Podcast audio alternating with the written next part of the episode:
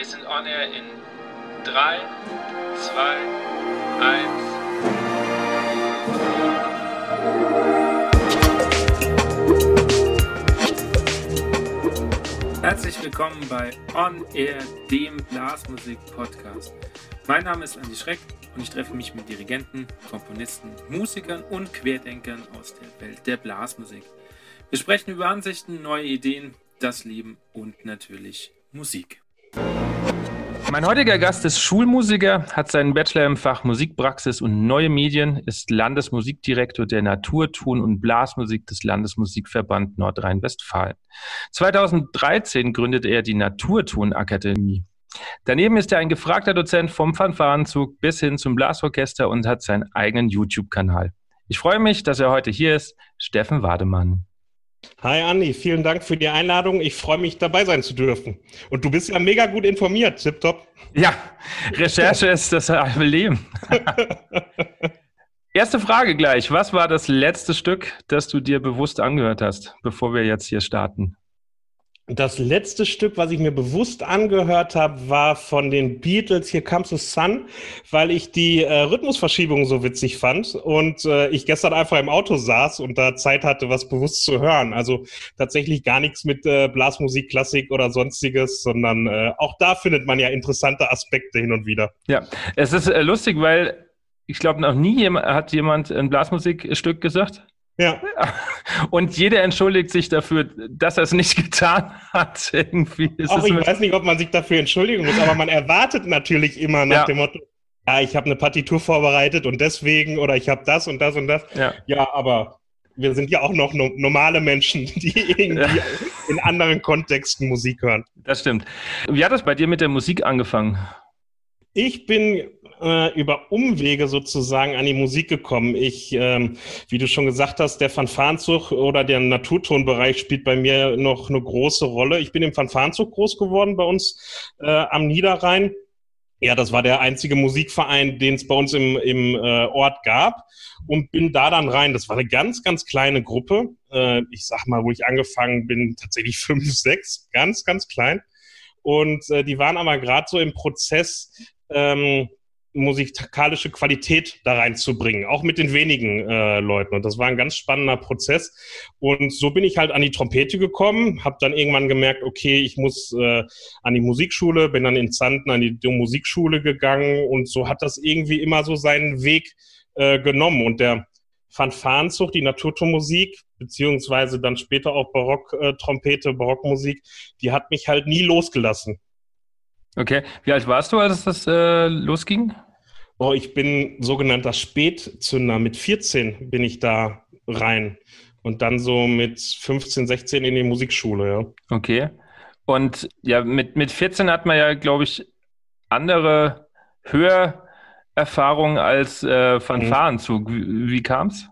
Ja, das war so, wie das so ist. Ähm, ein Freund von mir, wir haben irgendwie gesagt, das macht uns Spaß, auch über die Schulmusik dann tatsächlich. Da haben wir viel gesungen und das hat uns irgendwie Spaß gemacht.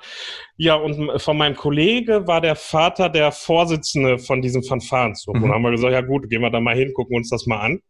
Und äh, wie gesagt, war der einzige Musikverein im Ort und so ging es irgendwie, irgendwie los. Ich habe tatsächlich keine, keine Erinnerungen mehr daran, warum ich gesagt habe, das muss jetzt irgendwie Trompete sein. Ich weiß, ich hatte lange Diskussionen mit meinem Vater, der früher im Posaunenchor Posaune gespielt hat, der gesagt hat, ja, du musst ein tiefes Blechblasinstrument äh, spielen mit den dicken Lippen, da kannst du nicht Trompete spielen, also dieses alte Thema. Da gab es lange Diskussionen drüber, bis mir dann irgendeiner mal ein Trompetenlehrer, glaube ich, gesagt hat, das ist totaler Quatsch, mach das, worauf du Bock äh, hast. Und äh, hat ja auch irgendwie funktioniert dann. Ja, aber ich kenne diese Diskussion, ich habe ja auch relativ kräftige Lippen und ja, ähm, ja mein, mein, Vater hat damals auch gesagt, ja, bei uns hieß es noch, damit kann man nicht und so. Und das steht ja, glaube ich, auch noch äh, in der, ich weiß nicht, kennst du die Stegmann-Schule? Mhm. Da steht es vorne, glaube ich, so noch, sogar noch drin. Und ich meine auch beim Abern irgendwo, wenn mich nicht alles täuscht, aber es steht ja auch noch in den Schulen so drin, dass es eigentlich äh, begünstigt. Es gibt immer wieder irgendwie so, so, so vor, im Vorwort oder so, wo das immer wieder aufkommt äh, und tatsächlich relativ lang in den Trompetenschulen ja. sich gehalten hat. Also ich sag mal so vor 20, 30 Jahren stand das tatsächlich immer noch irgendwo, ne? Ja. Also äh, schon interessante Aspekte. Aber es hat ja nicht geschadet, wie man ja dann an uns sieht. Also es, äh, nee, ja. Wann kam dann für dich der Punkt zu sagen, okay, ich will Musik beruflich machen? Mich hat das, vielleicht kennst du das, mich hat das mit den Proben so gepackt, dass ich als, ja, ich sag mal, als Teenager war es dann ja, echt nach der Probe mich schon so auf die nächste Probe äh, gefreut habe. Wir haben, glaube ich, donnerstags geprobt und sonntags geprobt. Und ich bin donnerstags nach Hause schon gekommen und habe gesagt, boah, wann ist eigentlich Sonntag oder Sonntag, wann ist eigentlich Donnerstag? Und das hat mich so gepackt irgendwie, dass man dann halt anfängt, im Internet ein bisschen rumzuschauen, was gibt's da alles. Und ähm, dann eben Musikschule ging es dann weiter. Und da ist der Gedanke schon aufgekommen, ach, das wäre schon ein tolles Leben so als Musiker, wenn man das äh, komplett machen äh, würde. Jetzt fragt man sich natürlich, okay, warum bist du jetzt Schulmusiker mhm. geworden? Mhm. Wäre die nächste Frage gewesen, richtig. Ja, das habe ich mir schon gedacht, habe ich schon antizipiert. Ähm, tatsächlich, und das ist keine Schutzbehauptung, tatsächlich hat mich irgendwann äh, dieses, dieser pädagogische Gedanke, der hat mich irgendwann eben auch gefixt. Und das ging halt auch in dem kleinen Verein los. Wir waren zu fünft und dann muss halt jeder seine Stimme, sage ich jetzt mal ganz platt, ja auch irgendwie gut spielen. Mhm. Und da geht es ja der Kontakt eins zu eins wirklich da. Später habe ich den Verein auch eine Zeit lang übernommen. Und da hat mich der pädagogische Gedanke halt so gepackt. Und Initialzündung war, ich hatte bei Dirk Wittfeld, der hat bei Starlight Express früher auch mal Trompete gespielt, da hatte ich dann Privatunterricht weitergenommen und der hat dann gesagt, ja, mach doch Schulmusik. Und da habe ich auch so gedacht im ersten Moment, ja gut, äh, wenn es mit Orchester nicht wird, dann macht man halt Schulmusik. Aber das ging dann so im Kopf bei mir rum.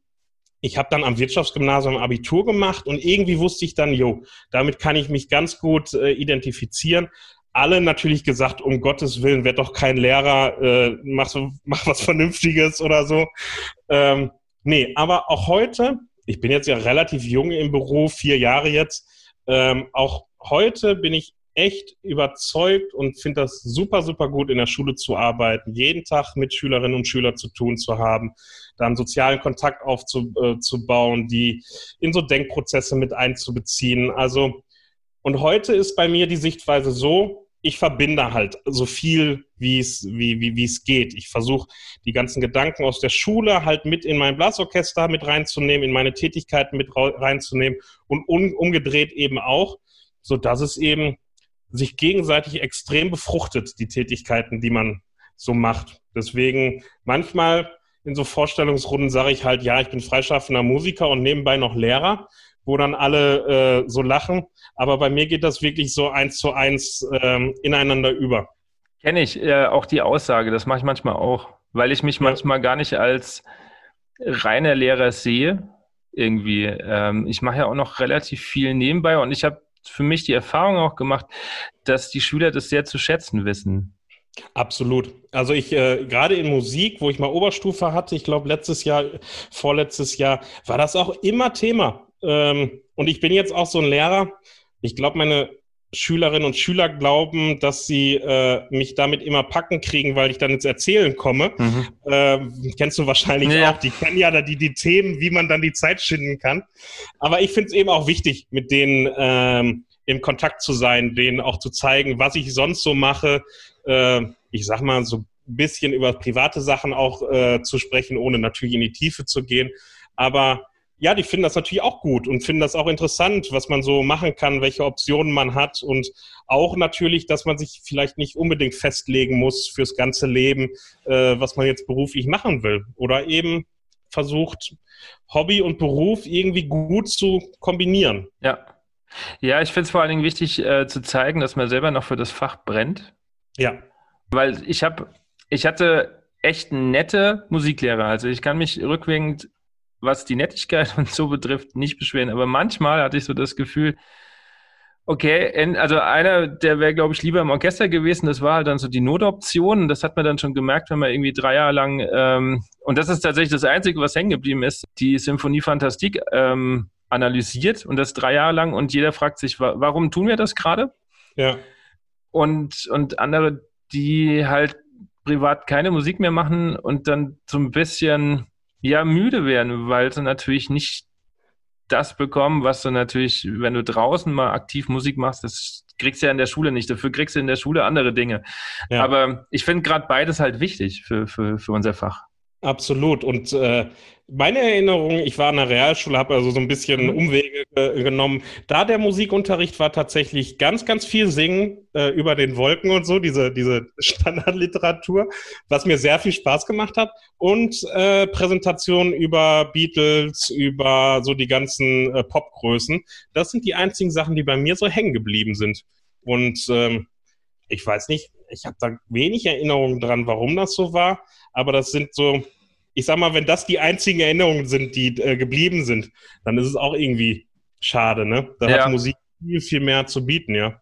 Also ich habe letzte noch mal an meinen Oberstufen Musikunterricht zurückgedacht und ich weiß fast gar nichts mehr. Also ich habe so das Gefühl, wir haben zwei Jahre lang nichts gemacht und das ist erschreckend, weil da ja schon für mich klar war, dass ich das beruflicher machen will mhm. und studieren will. Ja, also ich finde es total komisch, dass so wenig hängen geblieben ist. Ja, ich hatte noch nicht mal in der Oberstufe Musik. Ich war am Wirtschaftsgymnasium. Ja. Da habe ich schön äh, BWL, VWL, Wirtschaftsrecht und sowas äh, gemacht. Ja, das war ein kleiner Ausflug in eine andere Welt. Was ist dein zweites Fach? Äh, Informatik habe ich. Ah, okay, gut. Das ja. passt ja dann äh, zu deinem ähm, ja, Steckenpferd, dann Digitalisierung an der Schule voranzutreiben und so. Absolut, ja. Aber eben auch, die Frage kommt bestimmt auch, weil sie immer kommt.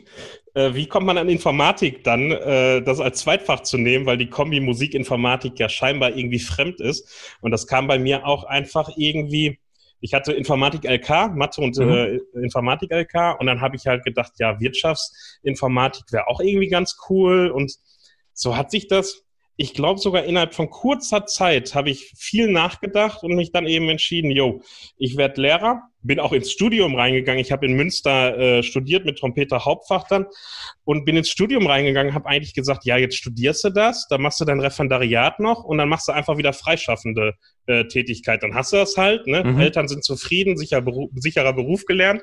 Und äh, nee, mich hat die Schule dann so gepackt, dass ich gesagt habe, nee, das muss auch äh, funktionieren. Cool. Du sagst, du, du erzählst so ein bisschen auch aus dem, ähm, dann, was du so privat oder halt privat in der Musik machst. Mhm. Ähm, hat Blasorchester oder Blasmusik einen großen Stellenwert in deinem Unterricht? Also schaffst du das irgendwie da zu integrieren? Mhm. Ich müsste eigentlich ganz klar Nein sagen, wobei ich ähm, noch an deine Worte denke, dass man ja für sein Fach brennen muss. Und ich glaube, ähm, dass das so etwas ist, wo ich eben nicht im Lehrplan stehen habe, ich mache jetzt eine Stunde was mhm. Blasorchester ja. oder sowas, sondern ja immer wieder mal irgendwie auch was zeigt. Ich kann mich dran erinnern im Referendariat, wo ich dann äh, einen Unterrichtsbesuch gezeigt habe mit Trompete und wo ich natürlich Trompete bei hatte und wo man dann, das sind natürlich die, die, die Glanzstunden, die ja. man erstens zeigen muss und zweitens, für die man dann ja auch wirklich äh, brennt und wo man mhm. ja wirklich sagt, okay, ich zeige euch hier was ich und dann haben die ausprobiert und so. Insofern gibt es da natürlich Anteile, aber ich habe das jetzt nicht irgendwie so verfestigt. Und tatsächlich muss ich auch zugeben, ich bin jetzt in Witten mein Orchester ist im Münsterland und da ist auch ein bisschen mehr Blasorchester-Szene. In Witten gibt's das Blow, aber das ähm, spielt jetzt in der, im Schulkontext keine Rolle. Ich sag mal, wenn ich im Ort meiner, meines Blasorchesters wäre, dann wüsste ich, das ist eine Instanz in der, mhm. im Dorf. Das ja. kennt jeder, da kann man das gut thematisieren. Hier in Witten wäre es wahrscheinlich eher ein bisschen befremdlich aufgenommen, wobei man da auch schöne Sachen machen kann. Vielleicht muss man das einfach mal wieder andenken. Aber im Moment, so wie es ja leider ist, ich habe gar keine Musik in der, in, in der Schule gerade. Ich mache nur es, Informatik. Ja. Okay. Ja gut, dann, dann hast du natürlich auch die Gedankengänge gar nicht dahin. Nee, man, tatsächlich ist man auch schnell, ich will nicht sagen raus, inhaltlich ist man natürlich voll drin, aber in den Gedankengängen ist man schnell raus mhm. und überlegt nicht jeden Tag, was mache ich jetzt als nächstes, was kann ich gut anknüpfen oder ja. so. Da spielt bei mir Musik gerade leider in der Schule eine zweite ja. Geige. Aber das habe ich äh, auch schon festgestellt, allein durch diese Lockdown-Phase und jetzt nach mhm. den Sommerferien wieder anfangen.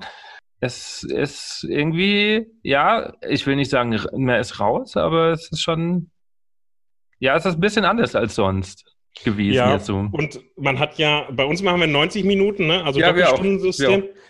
Und äh, im Referendariat, weiß ich noch, hatte ich ganz oft den Gedanken, wie willst du diese 90 Minuten schaffen? Also noch nicht mal, weil die Klasse so einen Druck gemacht hat oder so, ne, sondern einfach inhaltlich eine gute 90 Minuten zu füllen. Und den Gedanken hatte ich lange Zeit nicht mehr. Und nach dem Lockdown fing das dann wieder an, wo man so denkt, oh ja, 90 Minuten ist schon irgendwie auch lang. Hat sich natürlich nicht gezeigt dann, dass das äh, wirklich der Fall war. Und wie viel Spaß das dann auch macht, wieder in der Klasse zu ja. sein und äh, seine Jugendlichen da um sich zu haben, das, äh, das fehlte schon. Ja, stimme ich dir voll und ganz zu. Kommen wir nochmal zum Anfang zurück. Ich habe ja gesagt, du hast die Naturtonakademie gegründet 2013. Was ist das? Äh, auf jeden Fall kein Gebäude, was viele denken. Ähm, ich habe 2013 aus dieser Erfahrung heraus ähm, Fanfarenzüge in Deutschland. Äh, auch die Hörerinnen und Hörer werden sich jetzt denken, um Gottes Willen Fanfarenzüge. Ähm, aber da gibt's eine äh, sehr, sehr ordentliche Szene, die äh, wirklich bemüht sind, da was rauszumachen. Und da werden wir ja wahrscheinlich gleich nochmal drüber sprechen. Dieser ganze pädagogische Gedanke ist da natürlich extrem wichtig, weil die Musikerinnen und äh, Musiker keine Ausbildung haben teilweise, die äh, wirklich spielen, so nach dem Motto, äh, hier ist das Instrument, los geht's.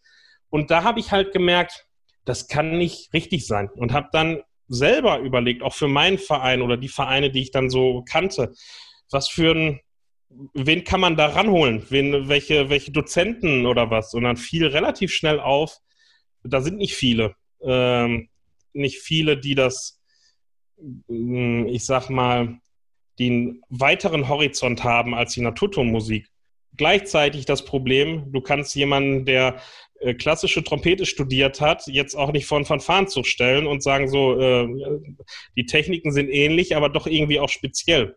Und da habe ich gedacht, nee, die, dieser Bereich ist mir so wichtig, auch heute noch wichtig, ähm, da muss was passieren. Und dann, wie man dann so denkt, ich meine, da war ich äh, 23, da muss äh, irgendwie eine Institution her. Und deswegen ist es Naturtonakademie geworden, die aber in Wirklichkeit äh, ja, ein Ein-Mann-Unternehmen ist, ähm, was, wo ich das halt gemacht habe. Und jetzt habe ich das da gab es mal eine Homepage zu und Angebote und so, und so weiter. Und jetzt habe ich das ein bisschen mehr aufgelöst auf eine allgemeine äh, Ebene eben. Bin aber eben noch als Funktionär im, äh, in der BDMV und bei uns im Landesmusikverband äh, unterwegs, um da eben auch zu kämpfen und äh, die Szene voranzubringen, die, die Potenziale dazu zu, zu wecken, die eben da sind und das war ein ganz witziges Gespräch. Gestern noch war auch vor der BDMV ein Seminar im Spielleutebereich. Und da sprachen die Spielleute immer darüber, dass es ja nur eine Szene in Deutschland sei. Und ich musste inhaltlich immer schmunzeln und denken, ja, was sind dann die Fanfarenzüge? Ne? Die sind die Szene der Szene der Szene dann sozusagen. Ne? Ist total spannend, kann man sehr viel erreichen, sehr viel machen, ähm, ist aber auch schwierig, weil man eben Widerstände hat, weil man überlegen muss, okay, da hast du Musiker, die spielen 30 Jahre schon so, wie sie halt spielen. Ja. Und die dann auf dem Weg mitzunehmen, zu sagen, okay, lass uns mal gucken, ob es noch irgendwie anders geht, welche Möglichkeiten haben wir denn noch? Ähm, das ist schon spannend. Und das hat mich, glaube ich, auch geprägt die letzten ähm, Jahre und hat dann auch eben eingewirkt in meine Tätigkeiten als Dirigent im Blasorchester oder Spielleutebereich oder da bin ich ähm, ja, das ist eine Prägung, die man nicht verleugnen kann, sag ich mal. Mhm. Und auch gar nicht möchte. Also was mir lange Zeit nicht äh, bewusst war, ist, dass das äh, Spielmannswesen und Fanfarenzüge ja nicht zwingend das gleiche sein muss. Das ja. ist schon mal das Erste. Und was ich, ähm, ich muss mich auch äh, ein bisschen outen. Ich habe auch lange immer gedacht, naja, hm, ist nicht so. Ja. Aber ich habe da jetzt auch äh, ähm, durch, äh, durch einen Freund von mir, kennst du ja durch den Dirk? Ja, klar, ja. Ähm, ne, natürlich jetzt dann auch ein bisschen mehr ein, Einblick gehabt und äh, gesehen, was da schon auch gehen kann. Ja. Bewundere euch aber auch auf der anderen Seite, weil, wie du schon sagst, die haben ja alle oder oft keine Ausbildung. Ja. Und das ist ja dann, also von außen jetzt betrachtet, äh, hat das so ein bisschen was von äh, äh Laienchor nur mit Instrumenten. Also irgendwie mhm. immer wieder das Gleiche machen, damit sie es sich merken können, weil ja nicht so viel Fundament da ist, wo, wo ich jetzt darauf aufbauen kann, wie im Blasorchester, wo du weißt, okay, wenn du Noten austeilst, da ist schon mal ein Teil auf jeden Fall klar. Ja.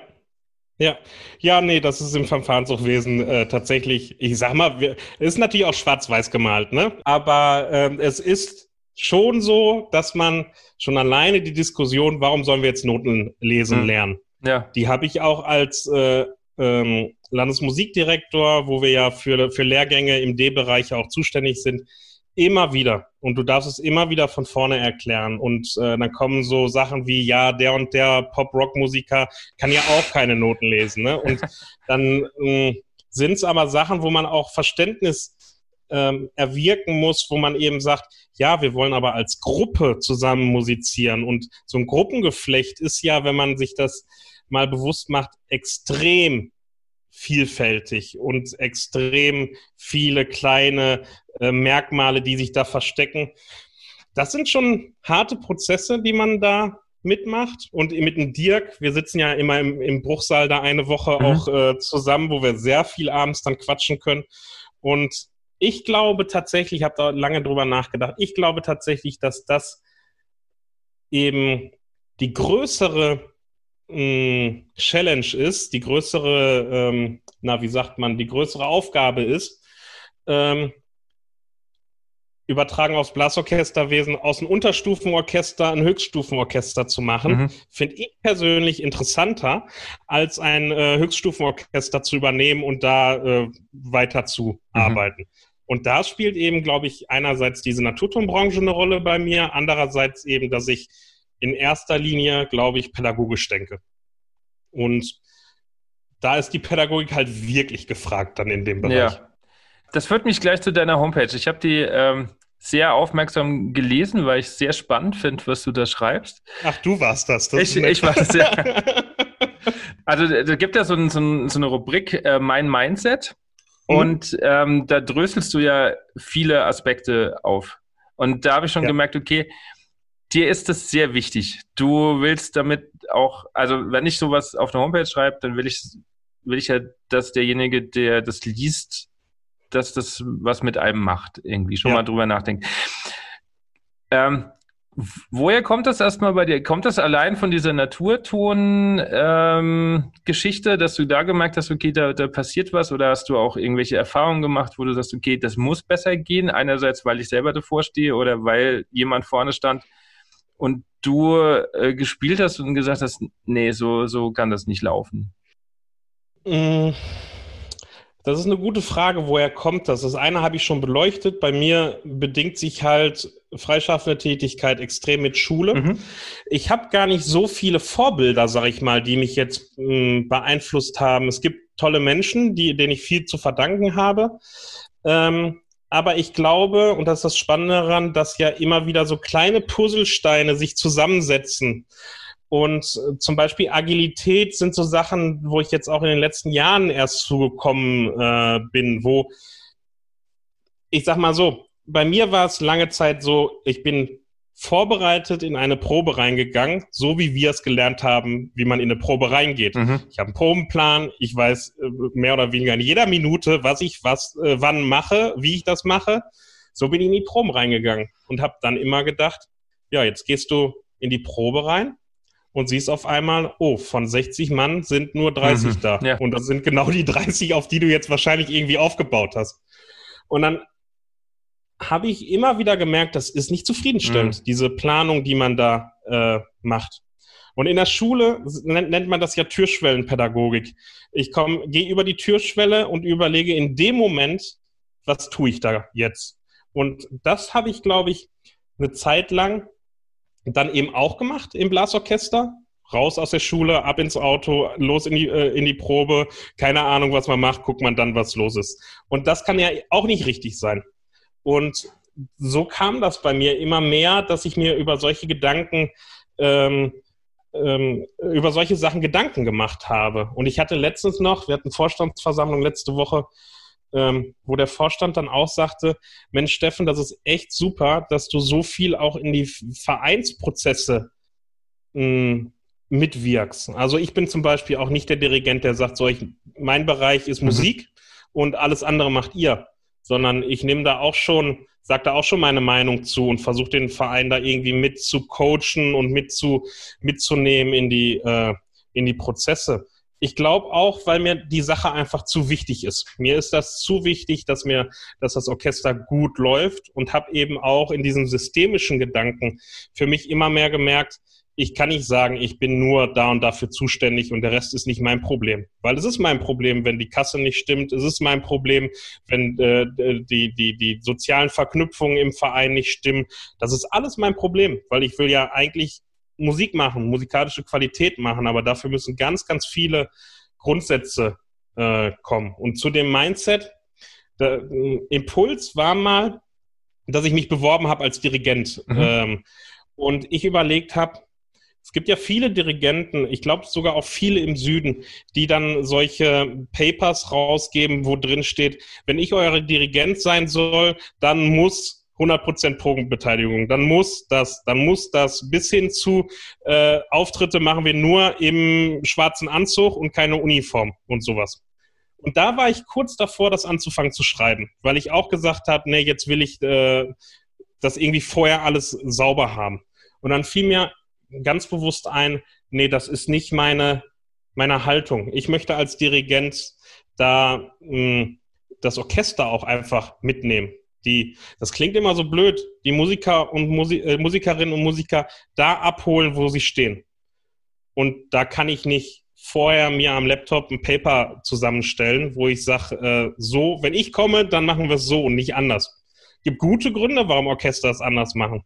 Und ähm, die muss ich mir anhören. Und das ist dieses, für mich dieses Mindset, ähm, zu sagen, okay, wer mit mir zusammenarbeiten möchte, der kann sich darauf einstellen, dass wir arbeiten und nicht, dass ich äh, vorgebe mhm. sozusagen, sondern wir ringen um Sachen, wir versuchen Sachen herauszufinden, wie klappt es am besten. Und das ist eine Haltung, die ich schon lange habe, dass ich sage, ich weiß es nicht am besten. Ich kann nur irgendwie gucken, diese Prozesse mitzusteuern, zu überlegen, wie es geht. Aber ich bin nicht der alleinige, der äh, alles weiß das sollten sich, glaube ich, mehrere mal auf die Fahne schreiben. Das finde ich sehr gut. Ähm, wenn ich so von deinem Mindset hergehe, das dröselst du ja auch zum Beispiel in Probenphilosophie in Ich habe das geübt, statt das Stück kann ich schon. Das ist ja, ja. auch was, was, glaube ich, jedem so begegnet. Ähm, wie schaffst du das dann, jemandem zu sagen, hör mal zu, ja, du kannst es schon spielen, aber da ist ja noch viel, viel mehr drin. Es sind noch viel, viel mehr Ebenen zu holen und nicht, okay, ich, im Extremfall, ja, ich kann mein Zeug spielen, dann komme ich aber erst in vier Wochen, weil äh, der Rest kann es nicht. Ja. Meine Frage bei solchen Sachen ist immer, wer hat die Verantwortung dafür, dass so ein Orchester läuft? Dass die, dass die Stücke gut laufen auf einer Qualität, die man sich vorstellt, äh, die natürlich angemessen ist auf, auf das Orchester. Und die Verantwortung habe ich als Dirigent, aber viel, viel mehr die Musikerinnen und Musiker. Und jetzt sagst du natürlich, ja klar, wenn der jetzt äh, den einen Lauf da irgendwie ein bisschen hinschmiert und sagt, äh, ja, ich kann es aber, ne? Dann muss ich überlegen, okay, warum glaubt er denn, dass er es mhm. kann? Wo kommt das her? Welches Mindset hat er? Also wieder andersrum äh, gedacht. Und da muss ich dann ja anpacken. Ich kann mich hinstellen und sagen, äh, ja, hier in dem Lauf, aber das ist ein Ass und nicht ein A. Und dann überlege ich aber, und das kommt bei mir aus der Intonation, wo ich mich mit beschäftigt habe, da überlege ich immer, kann der das überhaupt wissen? Michael Stecher hat, äh, auf dem, wo ich ein sehr großer Fan auch von bin, äh, der hat in einem Seminar immer ge gesagt, warum üben die Leute nicht zu Hause? Als offene Frage. Und hat dann irgendwann mal gesagt, die Leute üben nicht zu Hause, weil sie es nicht können. Weil sie es einfach nicht wissen. Und jetzt wirklich nochmal schwarz-weiß. Wenn ich an meine Orchester denke, wie lange ist es her, wo die mal Einzelunterricht, mhm. Instrumentalunterricht äh, bekommen haben? Das ist schon bei einigen, ich habe ein junges Orchester, aber bei einigen trotzdem schon lange her. Und wird in der Instrumentalpädagogik auch wirklich äh, äh darüber gesprochen, wie man übt das ist ja bei uns jedenfalls hier im, im Norden relativ selten, dass man in so einen Reflexionsprozess eben auch äh, eintritt. Das war ja auch eine Podcast-Folge bei dir. Wie, wie übt man? Wie ist Üben gut? Und das kann ich nicht als Paper rausgeben, ja. sondern ich muss das mit denen erarbeiten. Ich muss das schrittweise äh, rangehen. Und da sage ich dann eben, und da arbeite ich zurzeit auch viel dran, es gibt so ein, so ein agiles äh, Management-System, das nennt sich Scrum. Und ähm, in Scrum wird die Verantwortung in das Entwicklungsteam gegeben. Also der Dirigent ist raus. Der sagt eigentlich nur, wenn man es jetzt auf Blasorchester überträgt, sagt er nur, ich möchte, dass du als Klarinettensatz die und die dieses Stück kannst. Und dann kann ich das natürlich aufdröseln. Da denke ich jetzt an, an ähm, die Probenmethodik von, von Christoph Breithack und Co., die, die ein Buch herausgegeben haben, die ja dann sagen, okay, das wären jetzt Möglichkeiten, das aufzudröseln, solche Ziele. Aber ich gebe nur Ziele rein und gucke dann, wie sich das äh, organisiert. Und ich habe Scrum bei uns im Orchester mal angefangen, da kam leider Corona äh, dann dazwischen. Und Scrum macht eben nicht nur okay, ihr kriegt die Ziele und macht, was ihr wollt, sondern die, äh, Scrum nimmt den Prozess der Reflexion, darüber nachzudenken, wie üben wir hier überhaupt gerade zusammen. Und ich habe auch zum Beispiel verboten in dieser, wir nennen es mal Registerprobe in Scrum, habe ich verboten zu sagen, dass einer sich als Dozent äh, so tut, als würde er jetzt gerade eine Registerprobe halten. Ich habe gesagt, nein, das will ich nicht. Ich möchte, dass ihr darüber sprecht, wie ihr probt. Natürlich muss einer vorzählen oder muss einer irgendwie einen Impuls geben, aber äh, ich sag mal, der eine hat super gute Kompetenzen äh, im Intonationsgeschehen. Der hört ganz genau, welcher Ton nicht richtig war, welcher anders intoniert äh, werden muss, so muss man es ja eigentlich sagen. Der andere hat ein rhythmisches Gespür. Und das als Gruppe, als diese, diese äh, Registergruppe in meinem Fall, so die Potenziale zu wecken und zu merken, ah, ich, ich werde hier gebraucht in dem Fall gerade. Ne? Und das ist, glaube ich, ein Prozess, den man nur steuern kann, indem man Vertrauen gibt, indem man Sachen aufzeigt und nicht beibringt.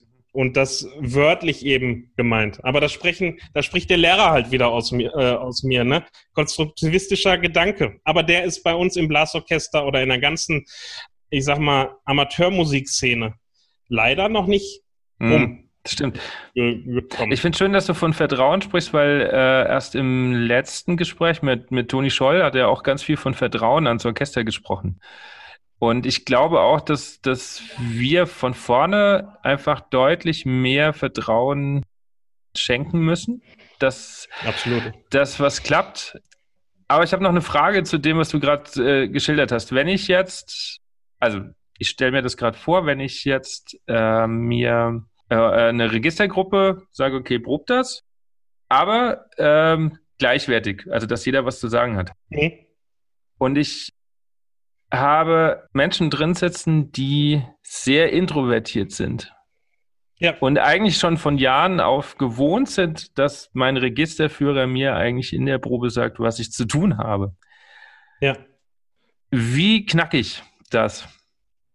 Ja, darf ich die Frage zurückstellen und äh, also äh, nicht zurückstellen, sondern zurück an dich stellen äh, und dich fragen, wie machst du das in der Schule? Wie gehst du in der Schule mit den Leuten um, die ruhig sind? In der Gruppenarbeit zum Beispiel. Jetzt, jetzt, äh, ich könnte natürlich jetzt sagen, habe ich nie, aber äh, es stimmt gar nicht. Ja. äh, was mache ich mit denen? Ähm, mh, hm, das ist eine gute Frage man agiert manchmal dann doch aus dem Bauch raus, stelle ich gerade fest. Ich habe mir dann. Äh, Absolut. Ist ja auch eine große Kompetenz, die wir als Dirigenten, aber auch als Lehrer ja brauchen. Ja, ja wie du vorhin schon gesagt hast, ich versuche natürlich erstmal rauszufinden, wo er im Kopf ist, was, was vielleicht mhm. gerade so das, ähm, ich will nicht mal sagen Problem ist, aber vielleicht die Schwierigkeit ist. War, in der Gruppenarbeit würde ich wahrscheinlich dann auch gucken, dass er mit den Menschen natürlich zusammenarbeitet, wo er, wovor er oder sie keine Angst haben muss, auch mal was Falsches zu sagen, weil das ist ja dann auch so ein Ding, was immer mitspielt, warum manche ja. was nicht sagen. Ja, was die, die Frage ist, was sind die Hindernisse? Ja. Ne? Was hindert äh, den oder die daran, jetzt aktiv mitzumachen? Und ich habe mal einen Versuch gemacht ähm, und habe mal eine Kamera mitlaufen lassen im, im, im Orchester mhm. bei meiner Probe. Und ich habe äh, mir eine, eine, Liste gemacht und habe geschaut, wie lange ist jeder einzelne Musik, Musiker ähm, aktiv am Probenprozess beteiligt. Mhm. Also wie viel spielt ja. der und wie viel spreche ich gerade mit dem oder äh, weiß, dass der im, im Gedanken jetzt irgendwie ist, was man nicht beweisen kann, aber man ja, zumindest wenn ich weiß, ich spreche gerade mit den Klarinetten, ja. kann man ja so. Und da gibt es Musikerinnen und Musiker, was mein Fehler ist, die wirklich nur 15 Minuten von zwei Stunden aktiv eingebunden waren. Das war bei mir so meine, meine, meine Anfangszeit so im Blasorchester, wo man noch jede einzelne Kleinigkeit irgendwie durchsprechen wollte und am liebsten gar nicht durchsprechen, äh, durchspielen wollte, sondern alle, alles sezieren musste. Und das befördert natürlich unglaublich diese, diese Haltung von du Dirigent, du Registerführer, muss mir mhm. jetzt sagen, wie ich das richtig mache.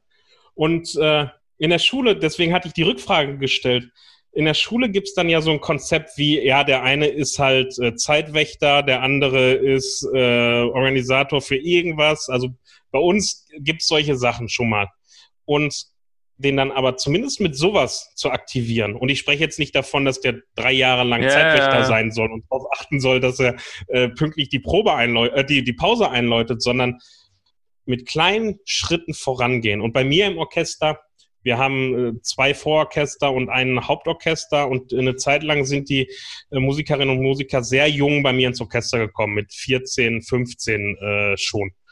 Und die kommen in so ein System natürlich auch an und kommen da auch, auch rein und lernen das ja auch so kennen. Das ist ja immer das. Du brauchst ja eigentlich Jahre, bis du mal sowas ausge, sich ausgewachsen äh, hat. Und ich habe mit, mit diesem Scrum-Prozess, wo ich auch jetzt, irgendwann muss ich da mal was zu, zu, zu machen. In diesem Scrum-Prozess habe ich festgestellt, ähm, Metronom. Beispiel, nimm mal als Beispiel Metronom. In der Probe nutze ich persönlich recht selten das Metronom, aber ich nutze es. Vor allen Dingen, wenn ich weiß, so wir müssen jetzt 120 haben, aus welchem Grund auch immer. Ich hatte mal ein Projekt mit einem Fanfarenzug, Blasorchester und Fanfarenzug, wo wir das ganze Konzert zusammen ge gespielt haben. Und glücklicherweise habe ich beide dirigiert, sodass die Probengestaltung nicht so schwierig war. Aber du musst halt wissen, 120 müssen hier gemacht werden, sonst äh, das andere Orchester wundert sich. Und sobald ich das Metronom angemacht habe, um auch nur um das Tempo für mich abzunehmen, habe ich schon Augenrollen gesehen. Und ah, jetzt fängt er mit dem Kackding wieder an. Ne? Und haben die gehasst, das Teil. Kann man ja auch irgendwie verstehen. Und jetzt in der ersten Durchlauf mit, mit, mit Scrum, wo dann auch überlegt wird, okay, was brauchen wir? Das ist die Definition of Fun. Was brauchen wir, damit der Probenprozess für uns Spaß macht? Was brauchen wir? Und dann kommt auf einmal sowas wie, wir wollen pünktlich anfangen. Mhm ich weiß nicht, mein Orchester hat, wir fangen nie pünktlich an, muss ich ehrlich sagen, was auch an mir liegt, weil auch da sagt Michael Stecher ja, wer nicht pünktlich anfängt, fängt nicht pünktlich an. Äh, ist, ist richtig. Und da steht auf einmal in der Definition of Fun, wir wollen pünktlich anfangen. Und das heißt, erster Ton um halb und nicht, wir sind da mhm. um halb. Wir wollen Metronom. Wir brauchen Metronom. Wir brauchen ein Metronom. Schreiben die da auf einmal hin, wo ich so sagte, hä, was, was ist jetzt los? Aber die haben, glaube ich, in diesen wenigen Minuten, in denen darüber äh, reflektiert wird, haben die gemerkt, dieses Metronom ist doch nicht so verkehrt. Das können wir da und dafür gebrauchen. Und da hättest du den Vorträge halten können über Jahre, jeden Tag eine Stunde, warum das Metronom so toll ist und warum man es braucht aber sie haben es halt nicht selbst für sich angenommen. Und da, dieser Prozess dauert halt. Und wir sind auch nicht so weit, dass sie jetzt sagen, ja, komm, wir brauchen jetzt das, das, das, das, das. Aber ich weiß, dass diese Erkenntnisse, die wir als Dirigent ja schon er, äh, erlangt haben, das sind ja auch keine Erkenntnisse, die wir machen, weil uns irgendein äh, Dirigierlehrer mal gesagt hat, das muss so sein, sondern das sind ja ganz viele Erkenntnisse, die wir haben. Und die müssen die eben auch machen. Und da kann ich noch so viel erzählen, äh, eine, eine Durterz muss tief intoniert werden, eine Mollterz hoch intoniert werden und äh, 14 Cent so und 13 Cent so. Erstmal muss man überlegen, können die damit überhaupt was anfangen? Und zweitens, warum überhaupt Schwebungen hören und so weiter und so fort. Und ja, da muss man die Leute mit in den, in den Prozess nehmen. Und irgendwann habe ich mal in irgendeinem Seminar, habe ich mal gehört, der Dirigent ist für die Intonation verantwortlich. Und da habe ich, habe ich gedacht, puh, wie soll das funktionieren? Wie soll ein Dirigent für die Intonation zuständig sein. Der Dirigent ist für den Prozess zuständig, wie Intonation abläuft, wie das gerichtete äh, Hören äh, verläuft und so weiter und so fort. Aber da kannst du so viele Prozesse steuern, wenn dein Orchester, jeder einzelne Musiker nicht weiß, wie das funktioniert, was, worauf er zu hören hat, dann kannst du so viele Prozesse steuern, wie du willst. Da, das wird nicht besser. Ja. Zur Intonation komme ich eh noch gleich, aber gehen wir nochmal ganz kurz zurück zu de, diesem Scrum-Prozess. Ähm, ja. Wie oft machst du so eine Reflexionsphase? Du triffst mich jetzt auf den, auf den falschen Fuß weil Corona mir das leider ein bisschen kaputt okay. gemacht hat, das, was ich da äh, machen wollte. Ich habe im Februar angefangen mit Scrum mhm. im Orchester, habe das locker eingeführt, kann ich auch nur als Tipp geben, wenn man sowas macht, also zu Scrum gibt es ja ganz, ganz viele Materialien im Internet, kann man sich alles durchlesen. Der, der Übertrag aufs Orchester ist dann ein bisschen schwieriger, da beschäftige ich mich jetzt gerade mit. Und ich habe zwei, drei Proben damit äh, äh, gemacht. Und da ist diese Reflexionsphase eigentlich so jede zweite Probe, wenn wir jetzt sagen, wir machen mhm. wöchentlich Scrum, was man äh, nicht macht, äh, dann wäre jede zweite Woche zehn Minuten Reflexion ähm, angesetzt. Ist leider noch nichts raus geworden. Jetzt im Moment bin ich froh, dass ich Tutti-Proben machen kann, halt draußen irgendwo auf irgendwelchen Höfen, was auch sehr schön ist, was auch Vorteile hat. Und jetzt geht's ja Richtung Winter. Ich meine, gerade heute merkt man es bei uns jedenfalls nicht, aber der kommt jetzt ja schneller, als man als man's äh, will. Und dann werde ich da wieder einsteigen. Dann wird das äh, wieder aufgenommen, das Thema. Okay, also da äh, bleiben wir auf jeden Fall mal in Kontakt, weil das mich äh, sehr interessiert, wie das läuft und ob das funktioniert und wie das vor allen Dingen angenommen wird. Bei mir ist die große Frage immer noch, und das ist eigentlich, zeigt auch schon, wie die, wie die, ich will nicht sagen Szene, aber wie, welche Gedanken sich man da machen muss. Interessiert das überhaupt einen? Weil ich habe schon mal, habe schon mal Veröffentlichungen gemacht, wo ich gemerkt habe, hat keine Sau interessiert, ist total verrannt. Und da überlege ich jetzt gerade auch, ich glaube, ich muss es einfach mal machen und auch mehr über, über das mal zu sehen, wie das funktioniert, selbst mitzumachen. Heißt also, man müsste es eigentlich mehr über Seminare und Workshops machen, als über, ich schreibe ein PDF und verschicke das tausendmal. Ähm, ja, ja, bleibe ich gerne mit dir im Kontakt. Das sind, äh, glaube ich, gute Erkenntnisse, zumindest gute Ansätze, das zu machen. Und kann man ja auch im Vorstand machen, mhm. ne? Da die Prozesse über Scrum zu machen. Da ist viel möglich mit. Klingt auf jeden Fall gut. Äh, Vorstandschaft hast du schon angesprochen. Du schreibst ja auch auf deiner Homepage äh, Professionalisierung der Vereinsarbeit. Also wir nutzen unser Netzwerk statt, ähm, ja, das machen wir irgendwie. Hast du manchmal das Gefühl, ja. so auch in der Szene allgemein, dass, dass wir zu viele Einzelgänger haben oder vielleicht auch selber sind? Wir Dirigenten, Dirigentinnen und Dirigenten sind, glaube ich, schon oft Einzelgänger. Ähm, ich meine, das hat der,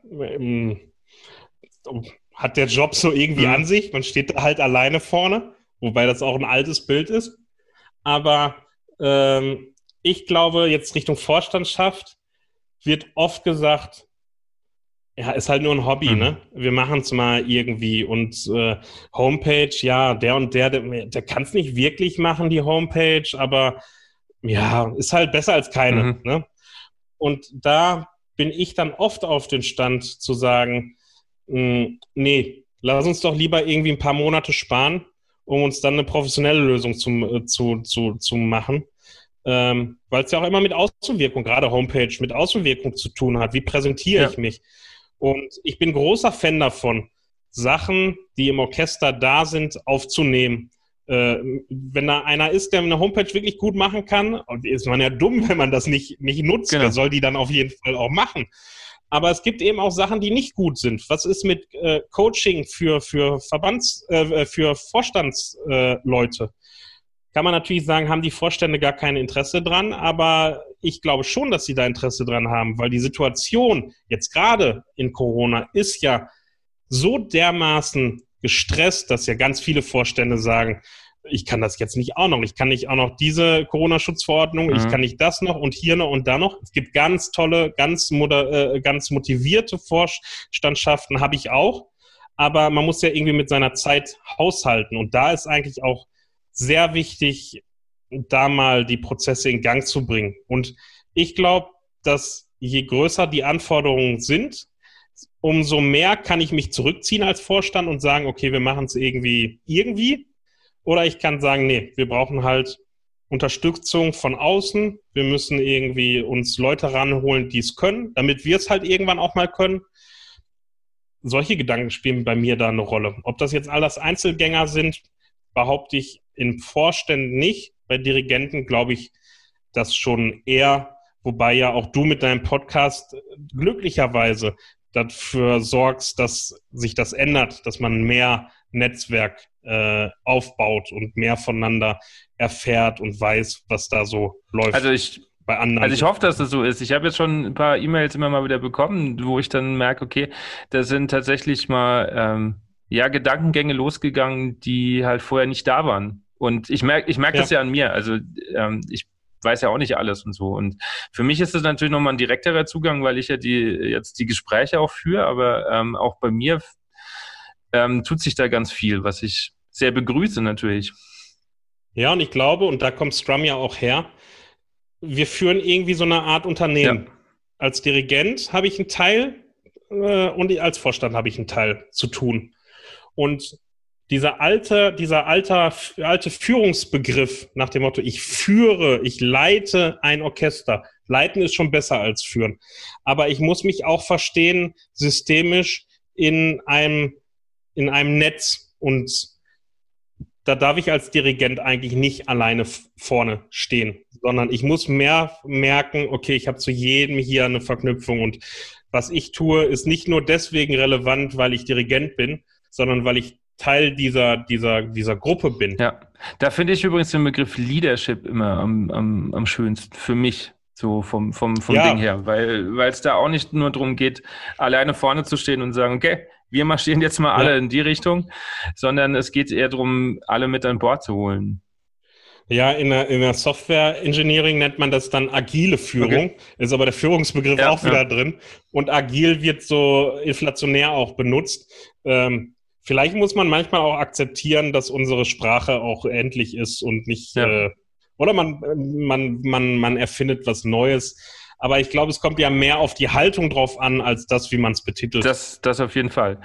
Ähm, du hast vorhin schon Intonation angesprochen und ich habe anfangs ja gesagt, dass du einen eigenen YouTube-Kanal hast. Und da findet man ja relativ mhm. viele Videos zu Intonation.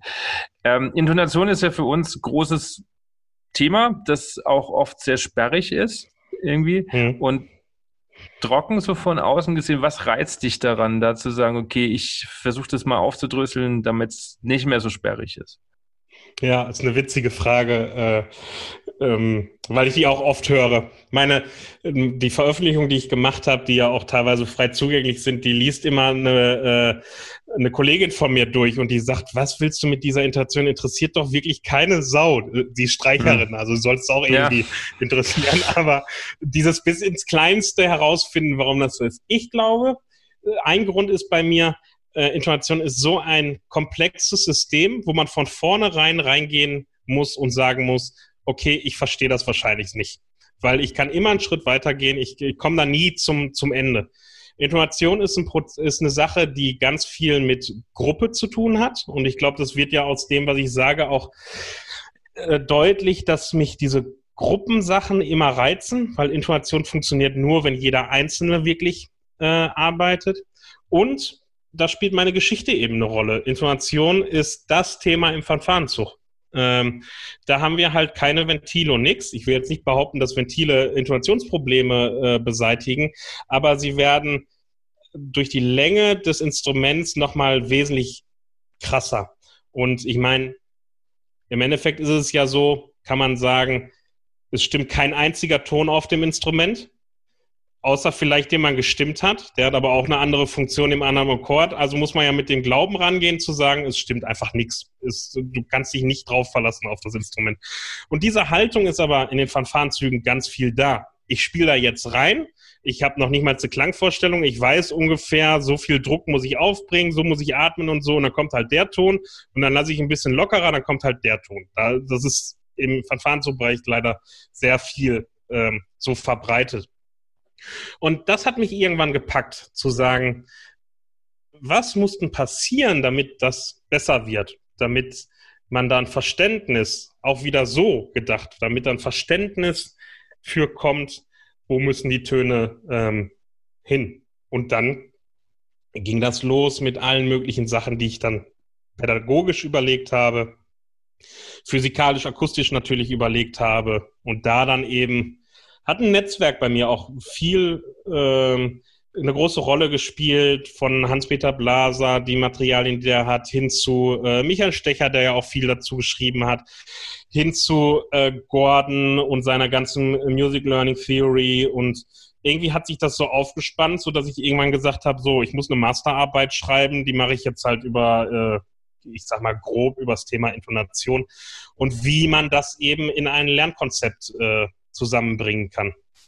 Wichtig fürs, fürs, fürs Intonieren ist ja das, das Hören oder das gezielte und gerichtete Hören. Ähm, du schreibst ja. ja da auch auf deiner Homepage ein bisschen über Wahrnehmungspsychologie und so.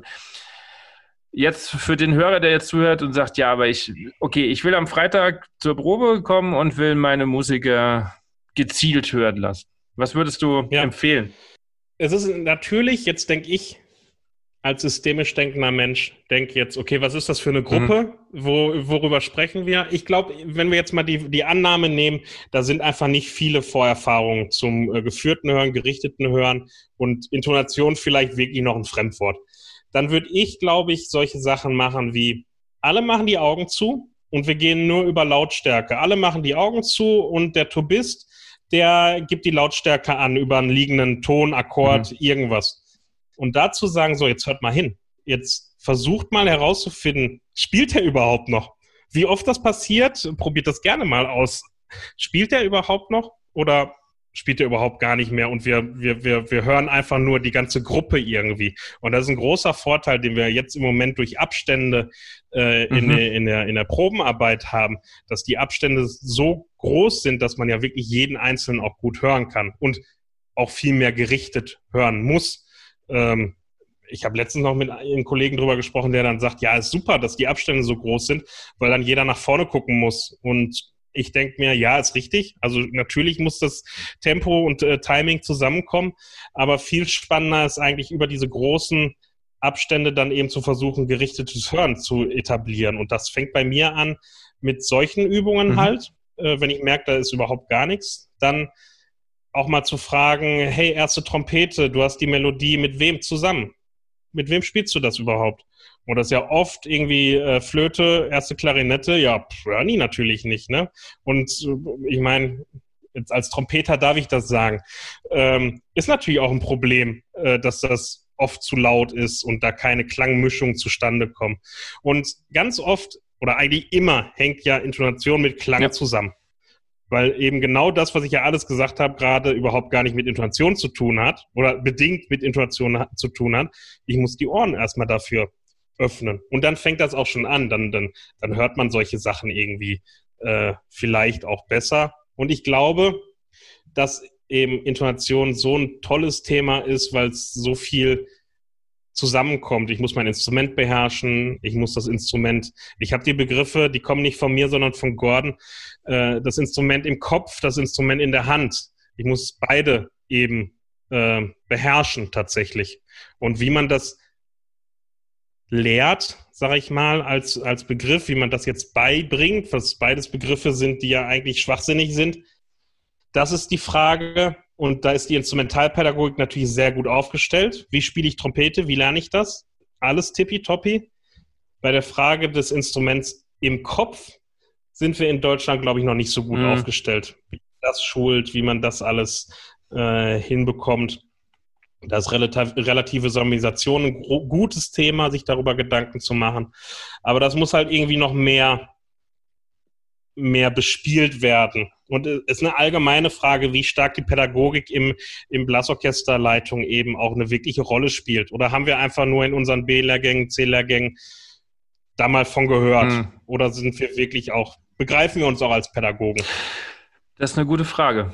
Also klar, ich glaube, ich komme da nicht drum rum, weil ich ja auch Lehrer bin. Also das ist ja dann in einem drin, das, das merke ich ja bei dir auch. Ähm, ja. Aber die, die jetzt von außen kommen und halt tagsüber ein anderen Job machen? Äh, weiß ich es nicht. Also ich will da jetzt auch nicht Ja oder Nein sagen, aber weiß ich halt nicht, ob sie sich als Pädagogen begreifen oder wie du am Anfang gesagt hast, okay, dann sagen, okay, hier, das stimmt nicht, das stimmt nicht, komm, wir machen es nochmal. Das stimmt nicht, das stimmt nicht, dann machen wir halt weiter irgendwie.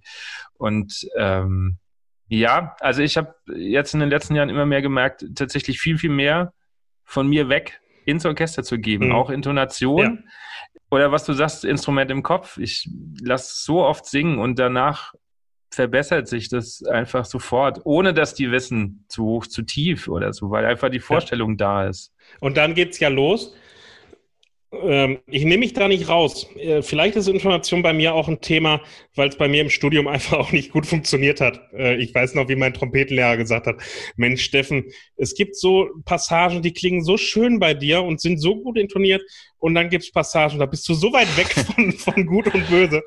Und dann äh, ist das, weiß ich nicht, vielleicht hat mich das dann gereizt, daran zu arbeiten. Aber ich weiß noch, wie ich mich für Musiktheorie, für die äh, für Gehörbildung, für die Aufnahmeprüfung vorbereitet habe mit so einem Programm und man nur irgendwie versucht hat über Liedanfänger ja. und was weiß ich. Und dann bin ich auf relative Sonorisation gekommen. Das hat mich gepackt. Äh, auch über Heike Trimpert, mit der ich auch ein YouTube-Video gemacht habe. Das hat mich gepackt, das zu machen. Und ich konnte, ich bin da ganz ehrlich, ich konnte auch im Studium relativ einfache, mir unbekannte Melodien nicht vom Blatt singen. Ging nicht. Die konnten auch in C-Dur notiert sein. Äh, es ging nicht. Ich war da einfach nicht, mein Instrument im Kopf war einfach nicht gut mhm. genug. Und dann bin ich angefangen mit relativer Sonorisation, wo es ja nicht nur darum geht, irgendwie durchzubeziffern, die Töne, sondern sie im Verhältnis mhm. zueinander zu, zu bringen. Und das jetzt, und äh, deswegen komme ich da drauf, das jetzt eben in einem Blasorchester zu überlegen, ich kann als Dirigent ganz toll hören, ist alles super. Ob das wirklich so ist bei allen Dirigenten, sei mal dahingestellt. Äh, ich gehe da immer offen mit um mit Sachen, die ich nicht kann, äh, weil, weil ich dann ja auch Unterstützung haben möchte. Aber im Orchester, wie viele Musiker sitzen denn da, die das nur ja, ja.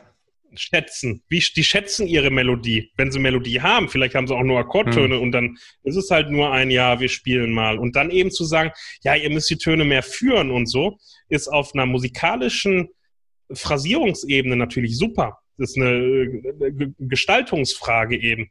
Aber die reine Technik, warum hört er jetzt nicht, dass der Ton zu hoch, zu tief ist? Warum passiert das nicht von alleine? Und da muss ich eben da anfangen und zu überlegen, okay, wie kriege ich das, kriege ich das hin? Und das ist natürlich mit einer Schritthaftigkeit. Ich habe da für mich mal so ähm, nachgedacht, wie kriege ich diese Schritthaftigkeit hin? Und Gordon sagt zum Beispiel auch, Edwin Gordon sagt zum Beispiel auch, erst das Instrument im Kopf, dann das Instrument in der Hand und Notation kommt auch erst später. Heißt also, so wie wir es, so wie ich jetzt zum Beispiel auch gemacht habe im Instrumentalunterricht, ab der ersten Stunde, ab der zweiten Stunde sofort mit Noten. Noten, Noten, Noten.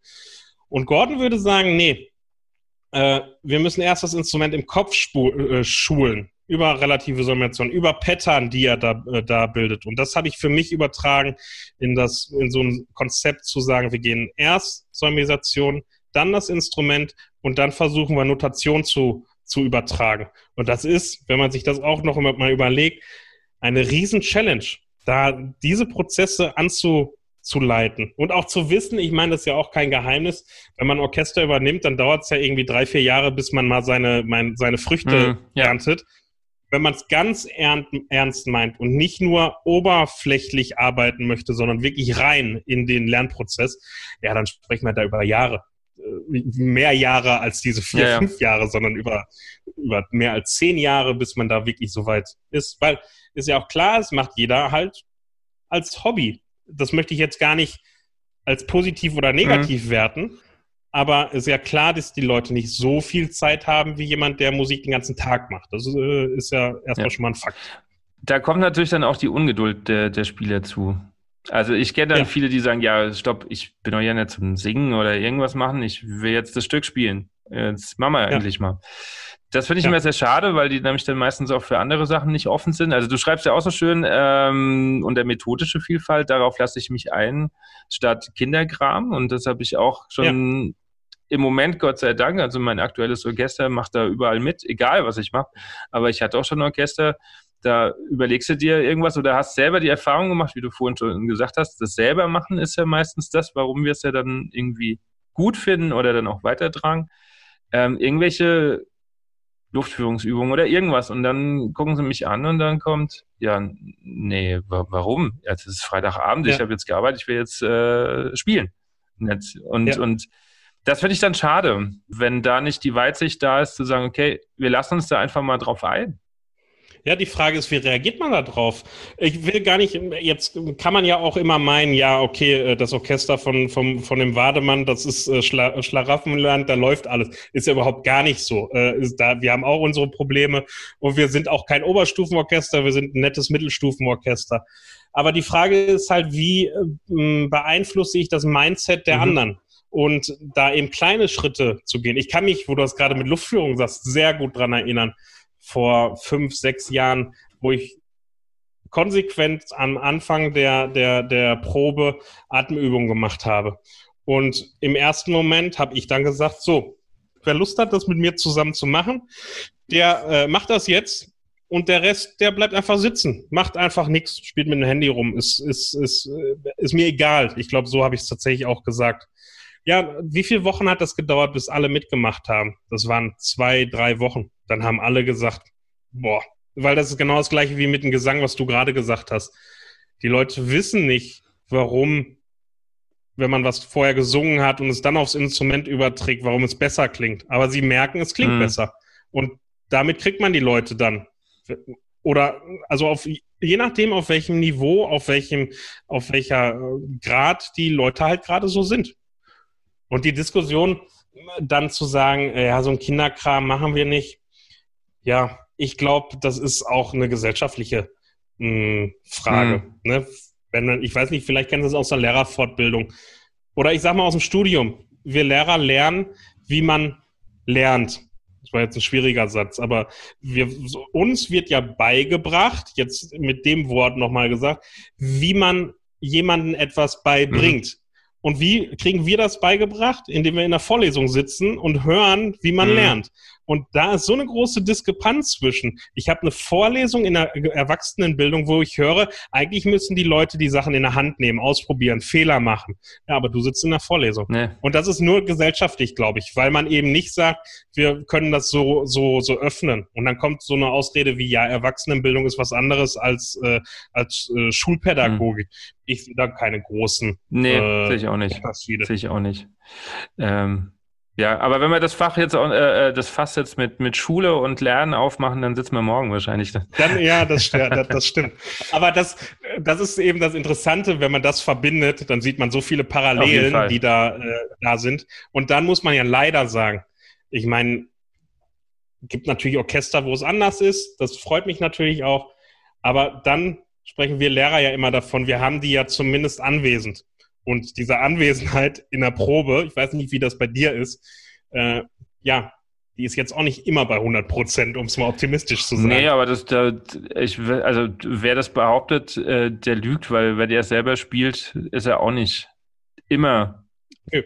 100 Prozent da, sondern es gibt Phasen, wo man sich dann ein bisschen ausklingt und also, ja. Okay, ähm, wir kommen schon leider langsam äh, zum Schluss. Ich mache immer eine Schnellfragerunde. Oh ja, da habe ich mich den ganzen Tag schon drauf gefreut, Echt? tatsächlich. Okay. Ja, ja, ich habe es immer, mh, hm, ich habe es immer vorher in deinen Folgen gehört und habe gedacht, da bist du bestimmt auch ja. dran. Und jetzt ist Mal es soweit. Also, äh, erste Frage, die habe ich jetzt schon öfter gestellt, aber ich finde die total spannend. Ähm, wenn ich nicht Musiker geworden wäre, dann wäre ich trotzdem Lehrer. Für Informatik und? Oh. Informatik und ich glaube Mathe, um erstens das Klischee zu erfüllen, dass äh, Mathematiker immer auch irgendwie mit Informat äh, Informatik zu tun hat. Und ich glaube, da wäre ich pragmatisch genug gewesen, um das mit Mathe noch irgendwie auch zu kombinieren. Okay. Äh, meine schlechteste Angewohnheit ist. Ei es hapert bei mir, das weiß ich leider, oft bei der Selbstdisziplin. Und jeder, der das Foto von mir sieht, denkt sich das auch äh, mit Sport und so. Das ist schwierig. Und Selbstdisziplin, weiß ich, ähm, ist, nicht meine, ist nicht meine Stärke. Wenn mich Sachen packen, dann bin ich ja voll dabei. Aber sobald ich das kleinste Gefühl habe von, ach nee, das muss nicht, dann ist es bei mir echt okay. schwierig. Das hätte ich nämlich jetzt gar nicht gedacht, weil ähm, du, du klingst ja schon äh, auch strukturiert, gerade wenn du jetzt über Scrum und so sprichst, da gehört ja auch irgendwie Selbstdisziplin dazu, weil sonst funktioniert das ja alles nicht. Ja, aber das Thema, das, für das Thema brenne ich halt, ne? Da bin ich voll drin. Für, ich nehme jetzt nochmal das Beispiel äh, Sport, wo ich immer Witze drüber mache. Äh, Beispiel Sport bin ich halt nicht drin. Und natürlich weiß ich, dass ich Sport machen sollte, äh, es auch irgendwie mache, aber brenne ich halt nicht für. Und deswegen ist der innere Schweinehund da viel, viel größer als in anderen Bereichen. Nächste Frage, Trompete oder Dirigieren? Dirigieren. Die Entscheidung habe ich vor einem Jahr jetzt ungefähr sehr bewusst getroffen. Äh, ich habe gemerkt, ich übe nicht genug. Und dann war mein Qualitätsanspruch groß genug zu sagen, das hat keinen Sinn, so möchte ich nicht äh, rausgehen sozusagen. Ähm, ich, also dirigieren, kann man so okay. sagen. Spannend, weil hinter dir stehen nämlich sämtliche Trompeten. Also äh, für die Hörer äh, hin, hinten dran hat er ja, irgendwie ja. alles aufgebaut, was er, glaube ich, hat. Ja, tatsächlich. Es gab bei mir im Studium eine Zeit, wo ich wirklich viel kaufen musste. Ich kaufe so oder so gerne, aber Instrumente waren damals halt, ja, da musste ich halt Naturtrompeten und was mhm. weiß ich nicht haben. Und die sind jetzt eher Deko. Okay. Und ist für eine Videokonferenz super, weil das Thema natürlich immer ist, Steffen. Du hast ja. da viele Trompeten stehen. Welches Buch sollte man mal gelesen haben? Ähm, Wer hat den Ball, heißt das Buch. Und ich kann den Autor gerade, um ehrlich zu sein, nicht, nicht, äh, nicht benennen. Muss ich mal nachgucken, wie der, wie der heißt. Und da geht es darum eben, wer hat die Verantwortung? Und habe ich als Leitung die Verantwortung oder hat der Musiker, also es geht eigentlich um, um Führung im, im, im mhm. Unternehmen und im Schulalltag und so. Und da eben zu sagen, ich muss nicht jede Frage beantworten, sondern ich kann auch offene Stellenfragen, äh, offene, offene Fragen stellen, so rum, um eben Reflexion beim anderen auch zu, zu erwirken. Wer hat den Ball? Okay, klingt spannend. Aber ich finde das, also ich bin da auch jemand, der auch in der Schule re äh, recht offen sagt, wenn er es halt nicht weiß als Lehrer. Und ich finde, das ist auch völlig legitim, als irgendwie so zu tun, wie wenn man der Einzige ist, der in diesem Raum gerade äh, alles weiß aber wir sprachen in der, in der, in der Vorbereitung, sprachen wir vorhin darüber, äh, das sind halt Ängste, die Lehrer ja eben ja, auch haben. Auf jeden Fall. Zu sagen, äh, okay, diese Rolle verliere ja. ich jetzt, ne? Und das sind wahrscheinlich auch Ängste, die die Dirigenten haben. Ja, ähm, mit Sicherheit, auf jeden Fall. Welche Aufnahme sollte man mal gehört haben? Ich bin großer Fan vom, vom Musikchor der Bundeswehr, ähm, weil ich aber auch großer Fan von gut gespielter Marschmusik äh, bin. Und dann diese ganzen Sachen durchs Brandenburger Tor und was weiß ich nicht. Auch viele Blasorchesterkollegen von mir sagen, wie kannst du dir da eine ganze CD voller Märsche anhören? Ich finde es richtig, richtig super. Okay, das führt mich gerade zu einer ähm, außerordentlichen Frage, weil ich hatte das letztes Mal Toni Scholl schon gefragt. Da hatten wir das auch, ähm, weil du Marschmusik sagst, was kann die sinfonische Musik von der traditionellen lernen? Was könnte ähm, das Blasorchester vom Fanfarenzug lernen? Das ist eine sehr gute Frage. Ich glaube, und das ist mh, hm, ein bisschen umständlich jetzt, aber ich glaube, Blasorchester sind oft in, in, in, Strukturen schon gefangen, in Prozesse gefangen. Wir machen eine Probe so und so. Wir machen das so und so. Als Dirigent mache ich das so. Als Vorstand läuft das so und so. Und da sind Fanfarenzüge, auch im ja, Spielleute allgemein ich glaube, offener. Und wenn man jetzt eben über das Mindset nachdenkt, dann haben die, finde ich, diesen Vorteil zu sagen, wir sind offen und wir machen das, was wir machen und wir haben vielleicht nicht die und die Besetzung, sondern eine andere Besetzung. Wohingegen es im Blasorchester ja irgendwie so ist, ja, okay, man braucht halt das, das, das, das, das, das muss irgendwie da sein. Und ich finde, die Diskussion hatten wir auch gestern in der Veranstaltung, ich finde das sehr schön, da bewusst Prozesse mit ähm, allen zusammen entwickeln zu können und nicht von oben herabzukommen und zu sagen, okay, das ist die Vorgabe und so machen wir es halt.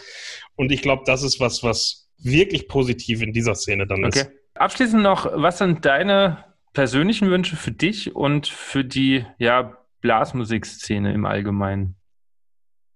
Für die Blasmusikszene fange ich mal an.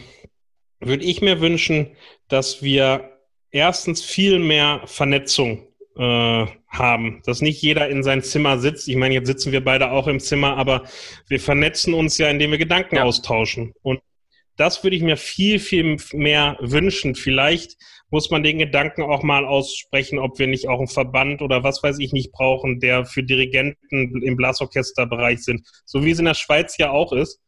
Aber eben nicht ein Verband im klassischen Sinne, sondern mit dem ganz klaren Fokus zu sagen, ähm, wir wollen Austausch schaffen. Und der, der Blasmusikkongress zum Beispiel ist super. Ich hatte leider keine Zeit dieses Jahr, aber das sind halt ganz, ganz wichtige Sachen. Und das wünsche ich mir, dass das mehr wird. Und ich glaube, das ist keine Überraschung, dass ich das jetzt sage. Äh, ich wünsche mir auch, dass die Pädagogik sich in der Blasorchester-Szene wesentlich mehr etabliert, die Gedanken, die da sind. Und ich spreche jetzt eben nicht davon zu überlegen, ja klar, ich brauche einen bunten Blumenstrauß an Methoden, sondern ich brauche dieses geänderte Mindset. Und das ist, finde ich, noch weit davon entfernt, sich in irgendwelchen Lehrgängen äh, darüber Gedanken zu machen, wie man eine Probe plant. Äh, wo man halt leider dann die Erfahrung macht, so wie ich ja auch, äh, diese Planung ist schön und gut, hat man ein schönes Papier geschrieben, aber in Wirklichkeit ist es anders und darauf muss man eben, mh, hm, darauf muss man reagieren, agieren können. Und für mich wünsche ich mir, eigentlich genau das, weil mir das eine Herzensangelegenheit ist. Also die zwei Punkte können wir copy-pasten. Im Moment natürlich auf jeden Fall Gesundheit. Und ich wünsche mir eigentlich, dass man mehr Zeit hat, solche Gedanken auch mal nicht nur zu haben, sondern sie auch mal auszuführen. Das äh, finde ich wichtig. Und eine offen, auf eine Offenheit eben dann zu treffen. Und daran ja, ich weiß nicht, ob man daran noch arbeiten muss, aber man muss es irgendwie wesentlich mehr initiieren, sodass man da vorwärts kommt. Okay, schöne Gedanken auf jeden Fall. Hoffe. Ich hoffe, dass es einigermaßen erträglich Och, war. Also ich, ich fand es ein total spannendes äh, Gespräch. Also ich hätte, glaube ich, noch 20 andere Fragen. Wir müssen uns auf jeden Fall irgendwann nochmal treffen. Und, Sehr gerne. Äh, also ich fand es sehr inspirierend und mein Kopf läuft schon so ein bisschen. Ich hoffe auch von die von den äh, oder der Kopf von, von den Hörern und sage auf jeden Fall vielen, vielen Dank. Ich habe mich zu bedanken. Das war sehr entspannt, sehr nett mit dir und äh, gerne wieder. Das freut mich. Vielen Dank an Steffen Wademann. Und ja, wenn ihr jetzt auch etliche Ideen habt oder vielleicht sogar Fragen an ihn habt, dann besucht auf jeden Fall mal seine Homepage steffenwademann.de. Da gibt es ganz viele Materialien, viele Punkte, die ich jetzt gar nicht auch ansprechen konnte. Und er steht mit Rat und Tat zur Seite, wenn ihr Fragen habt, einfach anmailen. Er freut sich mit Sicherheit, da ähm, Auskunft zu geben, sich auszutauschen. In der nächsten Woche treffe ich mich mal außerhalb der Blasmusik, weil ich ja auch mal Musiker von anderen Genres zu Wort kommen lassen möchte und freue mich sehr, dass ich gerade als ersten Gast in dieser Rubrik jemanden begrüßen darf, der für mich einer der kreativsten Musiker ist, den wir in Deutschland haben. Und zwar ist das der musikalische Kopf der A Cappella Band Maybe Bob, Oliver Gies. Bis dahin eine schöne Zeit.